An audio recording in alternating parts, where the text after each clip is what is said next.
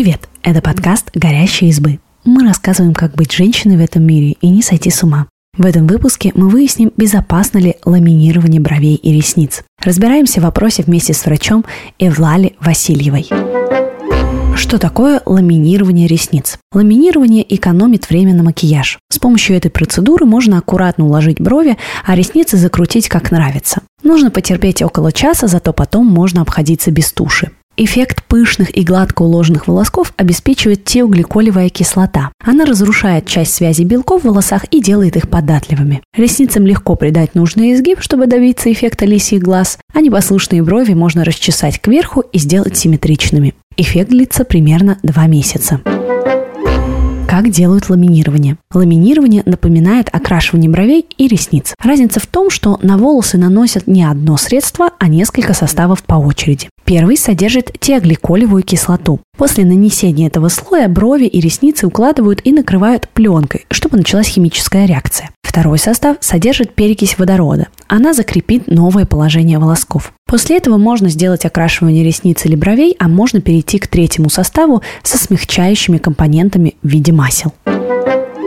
Ламинирование укрепляет ресницы. Считается, что если в средствах для ламинирования есть коллаген, это поможет изменить структуру волоса или ускорить их рост. Но это не так. Ламинирование – это косметическая процедура, а не лечебная, поэтому нельзя сказать, что она как-то глубоко влияет на структуру волосков. От ламинирования ресницы и брови расти быстрее не будут. Исследований, которые бы это подтверждали, нет. А противопоказания есть? В медицинских рекомендациях мы не нашли четких противопоказаний, кому можно делать ламинирование, а кому нет. Но бровисты предупреждают своих клиентов о том, что если у вас есть заболевание глаз, аллергия на красящие вещества, вы беременны или кормите ребенка, то лучше воздержаться от этой процедуры.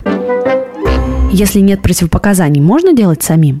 Делать ламинирование самостоятельно может быть опасно. Если неправильно нанести средство, оно может попасть в глаза и вызвать аллергию. Лучше делать ламинирование у специалиста, который давно работает и знает, как правильно наносить составы на волосы. Сделать ламинирование самой трудно чисто технически, ведь во время процедуры глаз должен быть закрыт. Разве только вы будете укладывать ресницы сначала на одном, потом на другом глазу. С бровями проще, но процедура требует сноровки и четкого соблюдения инструкций. Например, после ламинирования в течение 24 часов нельзя мочить брови и ресницы. Об этом предупреждают мастера и пишут в инструкциях к средствам. То есть умываться, ходить в бассейн или спортзал в этот день не стоит.